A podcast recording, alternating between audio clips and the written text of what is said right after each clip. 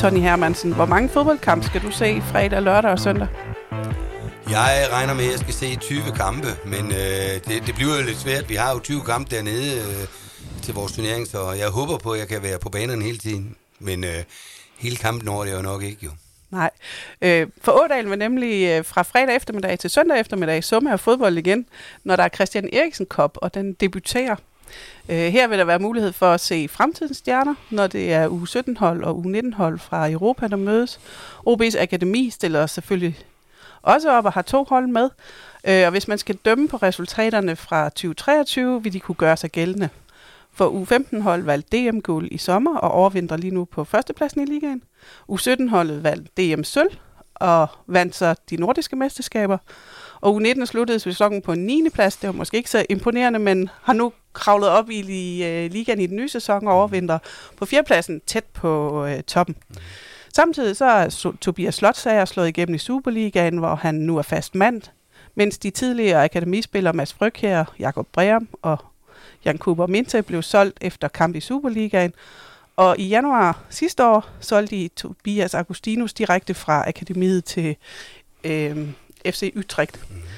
Og det er det, vi skal tale om i den her podcast, hvor vi tager temperaturen på OB's akademi, hvad der gør det til en succes på akademiet, og hvem vi skal holde øje med i fremtiden. Vi er akademichef Tony Hermansen, sportsredaktør Leif Rasmussen og mig, Nina Vibe-Petersen, og vi taler om OB. Men Tony, inden vi dykker ned i Christian Eriksen Cup og tilstanden i akademiet, så tager vi lige et kig på din tid i Ådalen. Du kom jo i 2015, hvor du blev U19-træner, og året efter blev du så talentchef, og siden er det så skiftet ud med en titel som akademichef. Hvordan er ungdomsarbejdet anderledes i dag, end da du kom til OB i 2015? Ja, der er jo sket rigtig meget på de sidste 9 år. Det er blevet meget, meget enkelt, så er det blevet meget mere professionelt. Da jeg startede i 2015, der plejer altid at sige 3,5 ansatte på fuld tid. Så kan man altid diskutere, hvordan den halve kan være på fuld tid. Ja. I bund og grund, så er alle jo på fuld tid næsten, uanset om man er deltid eller fuld tid, fordi de arbejder vanvittigt meget, vores folk, og stor cadeau til det. Men vi blev jo sådan set grundlæggende enige om, at talentudviklingen skulle løftes på en eller anden måde i OB. Vi ville også gerne have flere unge mennesker på førsteholdet. Også spillere, som måske ikke kun er i trupperne, men også kunne gøre sig gældende på førsteholdet. Og det var jo en tid med Jesper Hansen, som var på det tidspunkt fodbolddirektør. Og så er det jo logisk, at Niels Thorborg også kunne se en idé i det, så sportsudvalget godt kunne se, at det her det kunne måske blive fornuftigt, fordi det er også en investeringscase. Og vi tog så fat, og nu er vi oppe 8 år efter, og der er vi oppe på forhåbentlig her til sommerferien på 18,5, så der er jo sket rigtig meget, og der er også nok at holde styr på, kan man sige. Men det er faktisk den væsentligste ændring, der er, at det blev mere professionelt. Det samme gør sig også gældende med vores unge mennesker. Vi havde måske dengang 4, 5, 6, 7 kontraktspillere, og nu der er vi jo oppe på næsten 40 kontraktspillere på akademiet, så der er sket rigtig meget der. Ja, og nogle af dem sælger I jo så også, og de penge, I så tjener der, hvordan bliver de brugt i akademiet? Altså, det er jo en stor forretning, så uanset om man sælger en akademispiller eller man sælger en førsteholdsspiller, jamen så går den i den samlede kasse, og det synes jeg egentlig også giver god mening. Og så er det jo logisk, at når året så er om, og vi skal til at kigge på et nyt budgetår, jamen så kigger vi jo ind i, hvad er det egentlig, der skal øges i forhold til førsteholdet, og hvad skal egentlig øges i forhold til akademiet. Så man kan jo sige, at det handler om at generere penge, uanset om man er på akademiet eller på førsteholdet, så vi kan blive ved med at udvikle butikken, og det er jo også forholdsvis klart vores mål med akademiet, det er jo egentlig at uddanne spillere, der kan komme på førstehold, eller spillere, vi kan sælge, så hjulene kan blive ved med at køre rundt. Ja, og nu siger du, I kommer op på 18,5 fuldtidsansatte. Det er til sommer forhåbentlig. Ja. Altså, hvad er det for nogle kvalifikationer, der er blevet tilføjet fra de 3,5? Ja, altså da vi startede, der var der jo ikke alle de her specialister. Det var fodboldtræner, og så var der selvfølgelig en leder, Og i dag, der er vi jo, der har vi jo specialister på mange områder. Vi har fysiske trænere, vi har mentale trænere, vi har ansat fuldtids fysioterapeuter, vi har ansat analytikere, og vi har så også ansat både fysiske analytikere og fodboldmæssige analytikere. Det er det sidste, vi har på listen. Så udover det, jamen så har vi også fået ansat nogen, som er specialister på børnefodbolddelen, fordi det er jo vigtigt, at vi som storklub på Fyns Land også varetager nogle af de interesser, der kunne være rundt omkring i de mindre klubber, som ikke har de samme ressourcer, som vi har. Og så der skal vi også udvide butikken på sigt også, så vi kan komme ud og hjælpe vores samarbejdsklubber. Hvor mange ansatte er der om 5 år, 10 år? Nej, det kommer an på, om vi får bygget ud, fordi at lige nu, der er der jo begrænset plads nede i Odeon. Jeg tror egentlig ikke, at der er plads til ret mange flere.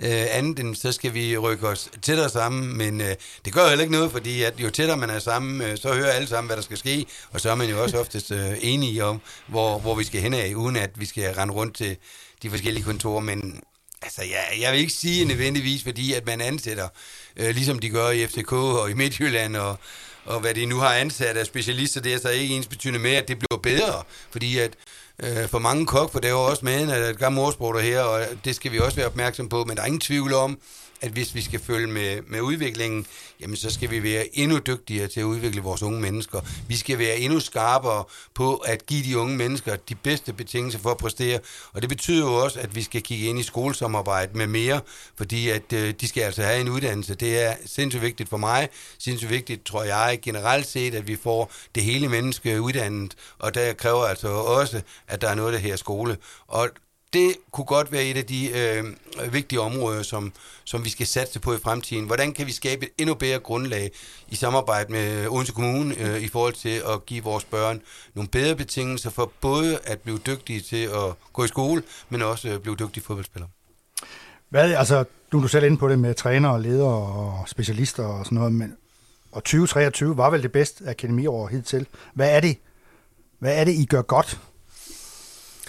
Ja, altså, man kan jo sige det meget simpelt, at da vi startede det her op, der blev vi også enige om, at vi skulle prøve at finde ud af, hvordan er det egentlig, at vi som akademi vil fremstå, når vi spiller fodbold. Og det vigtigste for mig, det var, at vi blev enige om en spillestil. Jeg tror, vi er meget tydelige i, hvordan vi spiller fodbold. Vi har lavet, for eksempel laver vi jo, når vi sender ind til DBU i forhold til licensen, så laver vi et årshjul. Og der står dag for dag, hvordan vi skal træne de næste 2 år frem i tiden. Og det betyder også, at alt bliver lavet på video. Vi bruger jo video til alt evaluering af træninger og kampe. Og video er også meget, meget vigtigt i forhold til tydeligheden i den måde, vi spiller fodbold på. Mm. Så når vi er inde i de respektive faser, så ved vi alle sammen på akademiet spiller som træner, hvordan spiller vi fodbold. Og så vil jeg så sige, at så har vi også nogle dygtige trænere, som arbejder godt, og så har vi nogle dygtige spillere, som også arbejder godt, og vi er måske ikke de bedste. Vi har måske ikke altid de bedste spillere, men vores spillere har uddannet så meget og udviklet sig så meget, så jeg synes faktisk, at vi har fået de bedste spillere. Jeg vil ikke bytte med nogen, men så har vi jo en helt klar og tydelighed i den måde, vi spiller på, og det tror jeg faktisk har været årsagen til det. Hvad er egentlig succes på akademiet? Det er et godt spørgsmål. Altså for hvis I havde en sæson, hvor I lå nummer 7 i den ene række, og 8 i den anden, og 9 i den tredje, men så solgte 4.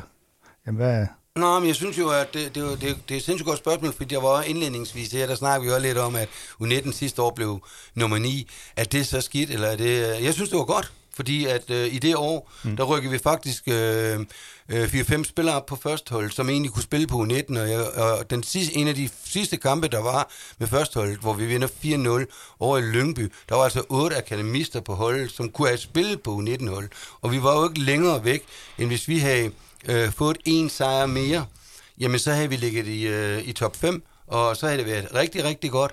Og når vi kiggede på resultaterne, jamen så slog vi for eksempel Nordsjælland begge gangene. Og tilfældigvis i de kampe, vi vandt forholdsvis stort, jamen der havde vi jo både den ene gang Jan Kuber med, Kanté med osv. osv. Så vi har nogle rigtig gode spillere, så jeg vil stadigvæk sige, at det var et succes. Vores succes, det er, når vi får spillere på førsteholdet, som slår igennem, og som går ud og har gjort det, som jeg synes, at både Jacob Breum, Jan Kuber, Slottsager, Jenner, når han spiller, jamen, dem Frøkjær alle sammen, når de unge kommer op og bidrager til, at førstehold får point, så er det en succes. Og så må vi jo så også acceptere, og det synes jeg også er vigtigt at pointere, det er ikke alt, det er fedt nok at vinde fodboldkamp, og det er også godt, at vi ligger i toppen og alt det der, men det er ikke det vigtigste. Det vigtigste er, at vi uddanner hver eneste dag, at vores spillere fra U13 af, når de kommer ind på akademiet, hver dag de går hjem, de har udviklet sig. Og i den sidste ende, så handler det om, at de kommer til at spille på førstehold. Og så det må gerne gå ud over resultatet. Ja. Men når det så er sagt, så vil vi også gerne have et resultat, fordi jeg kan jo mærke, at folk de har fået respekt for OB. Altså det er ikke sjovt for heller for FCK eller Brøndby at komme ned i Ådalen. Det plejer de også at sige gutterne, når de kommer. Det er sgu så sjovt at komme ned, fordi I går kraftigt til den. Ja, det gør vi, fordi jeg vil have, at de lærer at gå til den, hver gang vi træner, og hver gang vi spiller, og de der andre hold, de skal mærke, at det er ikke sjovt at komme her til Odense. Nu kan jeg huske, nu må du korrigere mig, men dengang, at den der plan ligesom blev rullet ud her for 8-9 år siden, der kan jeg huske, det var muligvis uden for referat, du sagde det, men kunne det ikke være sjovt en dag, at førsteholdet udelukkende stod ud af spillere fra akademiet? Er det overhovedet realistisk i den verden, vi er i? Altså det, eller er det ønskværdigt? Jo, ja. Nå, men vi alle sammen ønsker jo, at i bund og grund, at i hvert fald også der arbejder med akademiet, den tror jeg også ikke klubben gør, måske hele Fyn gør, at se så mange af vores Fynborg er unge mennesker, som er Fynborg spiller ude på Odense Stadion. Vi er også nødt til at være realistiske. Jeg husker en gang, jeg sagde, vi skal være ligesom Baskerlandet, eller lidt bjerge, ikke? Jeg har kun basker på holdet. Og så kunne du ikke forestille, at vi kun er Fynborg på holdet, så kommer jeg egentlig til at kigge lidt ind i, hvor stor det er Spanien kontra, hvor stor er Fyn egentlig. Er måske ikke så realistisk, vel? Og så kan man sige, at Superligaen er jo også øget. Altså niveauet i Superligaen er bare blevet højnet, hvilket også... Man kan se på FC Midtjylland, Nordsjælland og FCK. FCK har lige slået Man United ud. Ja. Altså, det er der, vi er. Så vi kan ikke bare regne med, at det kan bestå af akademister. Det er en drøm, men vi må nok være realistisk.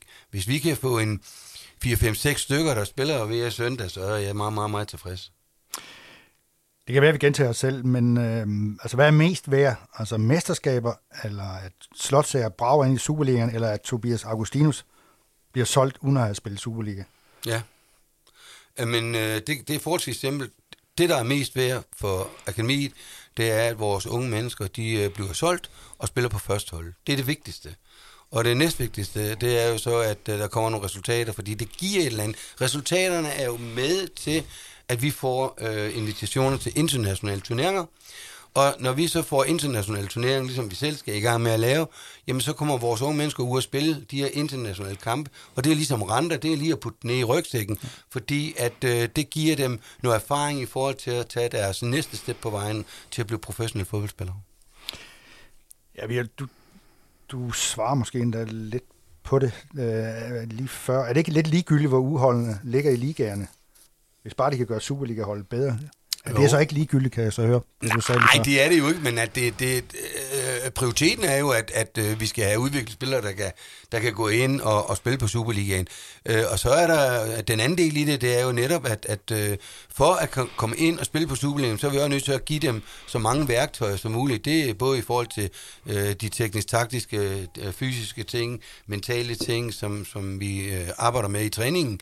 Men det er så sandelig også at lære at komme ud og spille i det store udland. Og hvis vi ikke kommer ud og spiller det store udland, så får de ikke de erfaringer. Og så er det jo et minus jo. Så ja, resultaterne betyder også noget, fordi der blev vi inviteret. Altså, vi har jo været til Europas største og bedste turnering for U15-hold de seneste mange år i Kevin De Bruyne Cup, hvor Barcelona, Real Madrid, Bayern München og PSG er med sig. Så det er jo egentlig meget rart at spille mod dem, og det var egentlig også meget sjovt at slå Bayern München, når vi nu er i turneringen 3-1, ikke også? Så de er også lige ved, hvad Odense er for noget. Superliga-hold har jo nærmest gjort det til en tradition at blive nummer 8, og det med stadig flere akademispillere i truppen. Altså, hvad går galt her? Er talenterne ikke gode nok? Ja, det er et godt spørgsmål. Det er også sjovt nogle gange at få nogle giftige spørgsmål, og jeg synes jo, at det er et relevant spørgsmål. Altså, man kan sådan diskutere det lidt. Hvordan er det, man får set, om vores unge mennesker er gode nok? Jeg tror ikke på, at det er det rigtige at smide 6 spillere ind i en startopstilling på Superliga-holdet, og så derefter vurdere, om de er gode nok. Og så sætter I journalister og kloger jer på det, og det er jo fair nok, at I gør det, men det giver bare ikke mening. Det giver mening, hvis en to-spiller spiller med alle de rutinerede, fordi der kan man se, om de duer, fordi der er noget at læne sig op af. Og vi kan jo forvente, at en Slottsager, en Breum, når de bliver kastet ind første gang, at de sammen med 6 andre, at så skal de bare lige kunne blæse igennem Superligaen. Jeg synes, de er dygtige nok. Det synes jeg, men vi kan altid gøre dem dygtigere. Så for at svare på de spørgsmål, så synes jeg, at vi er i gang med at dygtiggøre dem med alle de specialister, vi har om dem, rundt om dem. Men det kræver også, at vi får nogle spilminutter. Og jeg husker, vi har diskuteret det helt tilbage, da jeg var i FC Midtjylland. Med vores tidligere direktør deroppe, Jens Øregård og Claus Steinlein, så siger, vi kan ikke vurdere en ung spiller, før han har spillet 10 kampe i streg. Og lige for at gøre den færdig, så er der jo noget med, at førsteholdet har jo en træner, han bestemmer, hvem der bliver udtaget. Mm-hmm. I har haft formentlig en ny dialog med Søren Krog, altså, der er blevet cheftræner. Mm-hmm. Og hvordan er fronterne skåret op her? Altså, det er vel stadigvæk ham, der bestemmer, om han så tager 12 spillere med, der er over 28. Mm-hmm. Altså, hvordan er det? Jamen, det har du fuldstændig ret i. Sådan har det været altid. Ja. At det er altid førsteholdet, der sætter sit hold. Mm. Og hvis førsteholdstræneren mener, at han skal have 10 spillere med, jamen, så skal han have 10 spillere med. Og det er jo også en af årsagerne til, at nogle gange, der er resultatet på U19 ikke så godt, hvis der nu er 8 med, som egentlig kunne spille U19. Og andre gange, hvis der kun er 2 med, jamen så næste uge, så det er også været for en U19-træner, jamen så vil her, det har han et kanonhold, og så slår man Nordsjælland 6-2 ned ved os, og så er vi lige pludselig de bedste. Men det er Søren, der er... Nu er det jo Søren, der er cheftræner. Mm. Det er Søren, der bestemmer. Ja. Men vi har et sindssygt godt samarbejde. Det synes jeg egentlig, vi har haft med alle trænerne. Men Søren er jo en træner, som har arbejdet med de her unge mennesker. Han kender det, og det har Frank jo også. Fra Nordsjælland, skal vi lige sige præcis, til lytterne her. Frank er jo reelt set Fynbo, ikke? Altså, ja. Han er ovenikøbet for Næsby. Ja, og jeg har faktisk trænet ham, så, ja. Og han var med på min fodboldskole, så kommer man til at tænke på, hvor man gammel man så er blevet jo. Men udover det, så har de jo været vant til at uddanne unge mennesker, spille med unge mennesker, fordi det var den filosofi, det har i Nordsjælland. Så overordnet set, så tror jeg, at det her det bliver rigtig, rigtig godt. Og så er det nogle dygtige træner. Ja. Og den måde at måle dem på, er jo ved at matche dem, som du siger, internationalt. Og det gør I vel i weekenden med Christian Eriksen Cup. Altså, hvad er det hele meningen med stævnet, eller er det her med, at man gerne vil sige, vi har en fantastisk stævne her? Mm. Jamen for det første, så er det jo første gang, vi starter op igen i det her format. Ja. Vi har jo gjort det tidligere, hvor at vores gamle træner Kim Engstrøm stod for arrangementet. Det var før coronatiden. Ja. Og så har det jo ligget stille i coronaen, og vi kom ikke i gang det første år efter coronaen. Og så har vi sådan drøftet det, hvordan kunne vi lave vores format? Hvorfor er det egentlig, at vi synes, det her det er interessant? Jamen, jeg synes, det er interessant, og fordi at hvorfor skal vi altid rejse ud for at få international modstand? Hvorfor kan vi ikke invitere?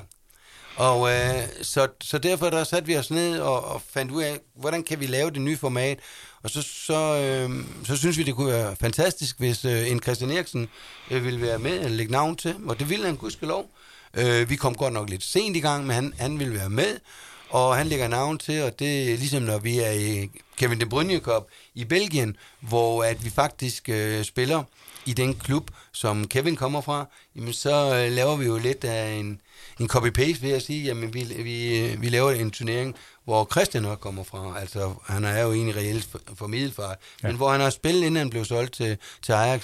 Og det navn, det fænger jo. Altså, Christian har vi jo kendt lige siden, at han var en lille knejt, og spillede faktisk min søn igennem årene, og er samme årgang, så jeg jo kendte ham og hans forældre lige siden han var bette.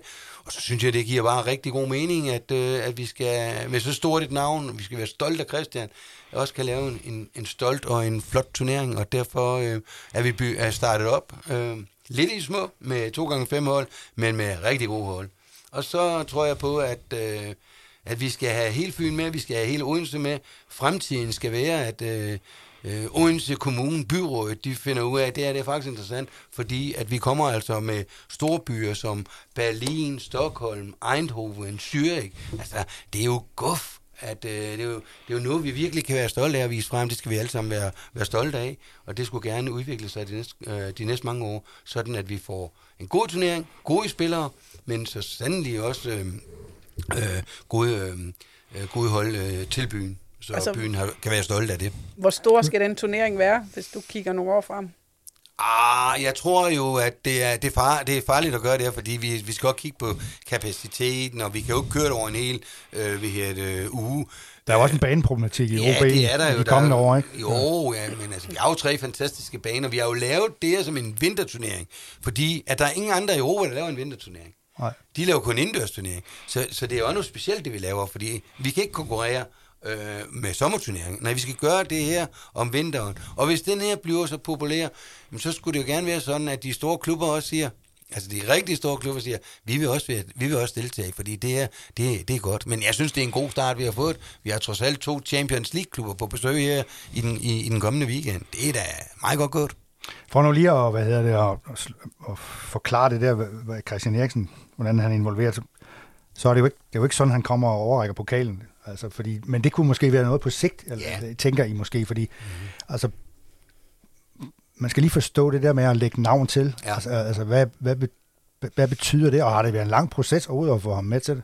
Eller tog det 1,5 time? Nå, jeg vil ikke sige, det tog 1,5 time, fordi det er jo, Christian Eriksen er jo en af Europas bedste fodboldspillere, og når man er en af Europas bedste fodboldspillere, så har man jo mange folk om sig, så man skulle lige have fat i hele hans stab for lige at få det her på plads, men det i den sidste ende er det jo Christian, og Christian var jo med på ideen, og det betyder egentlig, det er, at han lægger et navn til, og der er jo, altså man kan jo sige, der er væsentlig forskel på at kalde en turnering Christian Eriksen Cup eller Anders And Cup. Altså, ja, det må man sige. Selvom Anders And jo også er et brand. Og det er det jo, men i det her, altså nu kunne jeg også godt, eller et andet firmanavn. Ja. Det her, det giver bare noget andet. Det dufter af fodbold, bare det, man siger Christian Eriksen. Ja. Og så er det jo logisk, når Christian har mulighed for det, og han kunne komme på besøg, jamen så vil det jo være helt fantastisk for os, men vi skal huske på, at han er topprofessionel fodboldspiller, og der er travlhed i England, så hvis han kom, så vil det være fantastisk. Hvis han ikke kom, så er det stadigvæk fantastisk, for det er en start, og så håber vi på, at næste år, at han så kan komme. Men der er ingen tvivl om, at hans navn også trækker. Det var næsten en lille nyhed, det med, at jeg håber, at han kan komme næste år. Det kan vi hurtigt lave en overskrift på og dreje den lidt. Men det gør vi ikke. Nej. Hvor mange scouts kan man forvente til sådan et stævne? Der må der være en del, der er interesseret i at kigge på så meget talent på en gang. Jamen, det er der da også. Og jamen, der er jo allerede nogen. Altså, Borussia Mönchengladbach var nogle af de første, som skrev, at om de kunne få en plads. Og det sagde vi, det er I velkommen til, hvis I kan få en P-plads. Fordi det er jo også en udfordring nede ved os, at der ikke er så mange pladser. Så men omvendt, så kan de jo tage... Så kan de jo tage S-toget, eller hvad, i letbanen, ja, og den kører derude af, så kan de få en rundtur i byen samtidig med. Men det er koldt, der kommer mange, altså det er logisk. Det er jo internationalt, når PSV kommer, når Union kommer, når HSV kommer, Zürich kommer, Stockholm kommer, det er jo logisk, at de gerne vil se. Så skal man jo heller ikke underkende, at Brøndby kommer også, og Brøndby har 2 fantastiske hold, med rigtig, rigtig mange landsholdsspillere og stort talent, og det er vi stolte af, at de også gerne vil være med, så de kommer med superspillere i år til, og glæder sig helt vildt til at være en del af den her turnering også. Jeg går ud fra, at det at AIK Stockholm kommer, det er også fordi Bjørn Vestrøm måske har trukket i nogle tog, eller har I jo altid haft godt samarbejde? Vi har egentlig haft et godt samarbejde med Stockholm, men selvfølgelig er det en fordel, at Bjørn han kender dem derovre. Så, men allerede første gang, vi snakkede med dem, jamen så var de med på ideen. De synes, det var super godt, og vi har jo lige mødt AIK med U17 til nordiske mesterskaber, hvor vi spillede mod dem deroppe, og fik et super godt nogle gode snakker med dem omkring også talentudviklingen der. Ja, de glæder sig helt vildt til, og derfor til at komme. De kommer jo allerede i aften. Så det er altså 4 dage, at de er her, så det er jo positivt. Så ja, han har hjulpet til, men de synes faktisk rigtig godt om det her koncept, så det var de klar til at deltage i. Jeg skal lige høre, alle de her unge mennesker, der kommer fra det ene og det andet sted i Europa, hvor skal de bo hen? Jamen det er jo også helt suverænt, at når vi laver sådan en turnering, så er det jo godt, at han ejer, som også ejer nogle hoteller. Og selvom at det er et andet ben i virksomheden, og så ved at så hjælper vi jo hinanden. Ja. Sådan er det jo, når søskende de skal have det. Det er det, man kalder en god case, er det ikke det? Det er en super case, altså det er jo noget sammen som at Smag og Smil, de leverer også middagsmad. Det er jo en del af firmaet, og så de alle sammen bor på Hotel Odeon den her gang her, og det er jo lige så tæt på, som det kan være, og det er også derfor, at og der kan næsten ikke være flere. Vi har også fået lavet et super godt samarbejde med DBU, deres talentdommer, som også bor på Odeon, så de laver sådan set kursus på U19-turneringen med højt niveau, ligesom hvor de bliver vurderet efter hver kamp og ser video og så videre, så videre. Så vi har faktisk løftet niveauet, og alle sammen bor samme sted, så det er jo vanvittigt interessant. Det er også godt for hotellet, at så er der belægning på, jo, ikke? Det hele det er fyldt op. De spiser aftensmad der, de spiser middagsmad nede hos os mellem kampene, og så har vi lederarrangement på Anarkisten lørdag aften, som også er en stor sponsor, plus at Anders Kjølmose har gjort et kæmpe stykke arbejde. Og du skal lige sige, hvad hans funktion er. Hans funktion er, han er jo... Ja, nu kender jeg jo ikke alle de fine ord for at sælge. Nej. Det ved jeg. Altså, jeg er jo sådan lidt bundkæl på det område. I gamle dage, der hedder vel bare sælger. Det her er noget andet fint. Ja, det er godt sælges et eller andet. Ja, det gør det. Men det er altså ham, som for øvrigt også sælger ved at træner. Og han er super dedikeret, og han har knoklet derude, så han har skaffet så mange sponsorer, vi kan få tingene også til at løbe rundt på den front, for det koster nogle penge for at lave sådan noget. Altså, hvad glæder du dig mest ved stævne? Er det, når det er søndag aften, når du har benene op med et glas rødvin eller en håndbejer fra Albanien, skal vi jo sige? Ja. Eller hvad? Ja, altså, det er sjældent, jeg drikker øl, men jeg kan godt lide et godt glas rødvin. Ja. Der var faktisk nogen, der spurgte mig om det, og uden at lyge sådan lidt smart i en far, så svarede jeg faktisk: jeg glæder mig til, at turneringen er overstået godt. Jeg glæder mig til, at alle 20 kampe er spillet. Jeg glæder mig til, at jeg ikke skulle ryge sne lørdag morgen, eller hvad ved jeg, eller nogen kamp blev aflyst. Men jeg glæder mig sådan set også til at sige farvel, men også på gensyn, fordi at det var blevet en sindssygt god turnering. Ja. Og så, som vi siger, nu til noget helt andet. Tony, fordi I har jo, sidste år havde I jo TV2 Fyn. Ja. Med kamera og journalist i hælene i cirka alt, hvad I gjorde. Hvordan var det? Altså... Og der kommer jo nogle mere, så vidt jeg forstår. Sæson 2. De kommer faktisk efter... Jeg har i hvert fald aftalt noget med dem i morgen her. Ja. Så de kommer og følger turneringen og følger det store arbejde, som de andre ledere de laver, for jeg synes også, det er vigtigt. Nu er jeg jo selv, det kan man vel godt til at sige, en del af det. Og det, nu har jeg har jo prøvet før at have kameraer tæt på mig, også i nogle specielle situationer, blandt andet der var i Vejle, hvor jeg både blev fyret, men også hvor klubben 2 gange var ved at lukke.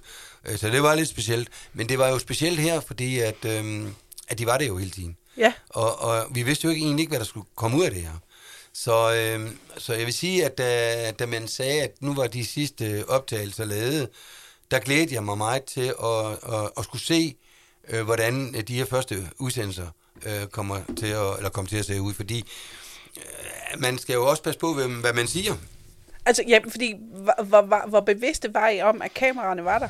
Nåede I at glemme, at de var der? Jeg vil sige det på den måde, at når kampene først kører, det går, så glemmer jeg fuldstændig det der. Og og gudslov, altså man kan også sige, det skal jo være så autentisk som muligt. Og jeg er jo, som jeg er. Altså, hvis jeg synes, dommeren laver en fejl, så siger jeg det. Altså, så fordi kameraet står der, så siger jeg, ej, hvor er det synd for dig, dommer, at du ikke flår det frispark til os. Altså, sådan er jeg jo ikke, og jeg siger jo tingene, som det er. Og det kan jeg godt misforstå. Jeg siger også, hvilket man også så, jeg siger også til spillerne, hvis jeg synes, det er noget skidt, det de laver, lige så vel som, at jeg jubler og kaster mig over dem, når de gør det godt. Det er jo den person, jeg er, så det var jeg nødt til at ligesom overfor mig selv acceptere at sige, okay, hvis der kommer nogen og så måske kunne, som kan misforstå, hvordan jeg er, men så må jeg respektere det. Men jeg synes, at TV2 Fyn var gode til at balancere tingene, så det ikke var sådan, at man følte sig udstillet. Så jeg synes faktisk, at det blev en sindssygt god dokumentar, og jeg synes, at de fik vist helheden i forhold til både fans, akademiet, medarbejdere, måske lidt for meget på måske mig og på Bjørn, men det er jo også meningen, hvis der kommer en ny, at de også skal kunne se alt det, der er ved siden af os. Ja. Og I også vil være klar til at tage, og der er jo en risiko ved det her, ikke? Mm. Altså fordi de følger godt nok af akademiet, men der er jo ligesom Superliga-holdet i baggrunden hele tiden, som også har nogle resultater, som går op og ned. Ja. Altså, det er jo ikke sjovt, hvis historien så ender med, at I pludselig rykker ud eller sådan noget. Ikke? Ej, for sådan. Altså, det må jo være, det er I vel bevidste om på en eller anden måde. Ja, altså man kan jo vende om og sige, når man starter op, så har vi alle sammen en målsætning om at være top 6. Ja. Og så starter man jo ikke med at være, kan man sige, negativ. Og have en negativ tanke og sige, at det her, det går nok ikke. Nej, vi har jo et håb om, at det her, det kunne være en sindssygt spændende og god dokumentar, hvor ting lykkes. Ja. Altså nu ved jeg også, at UNTQ kommer jo også med i den nye udsendelse. Ja. Og det vil sige, at der kommer... OBQ ekstra... skal du... Ja, undskyld, OBQ er det, ja.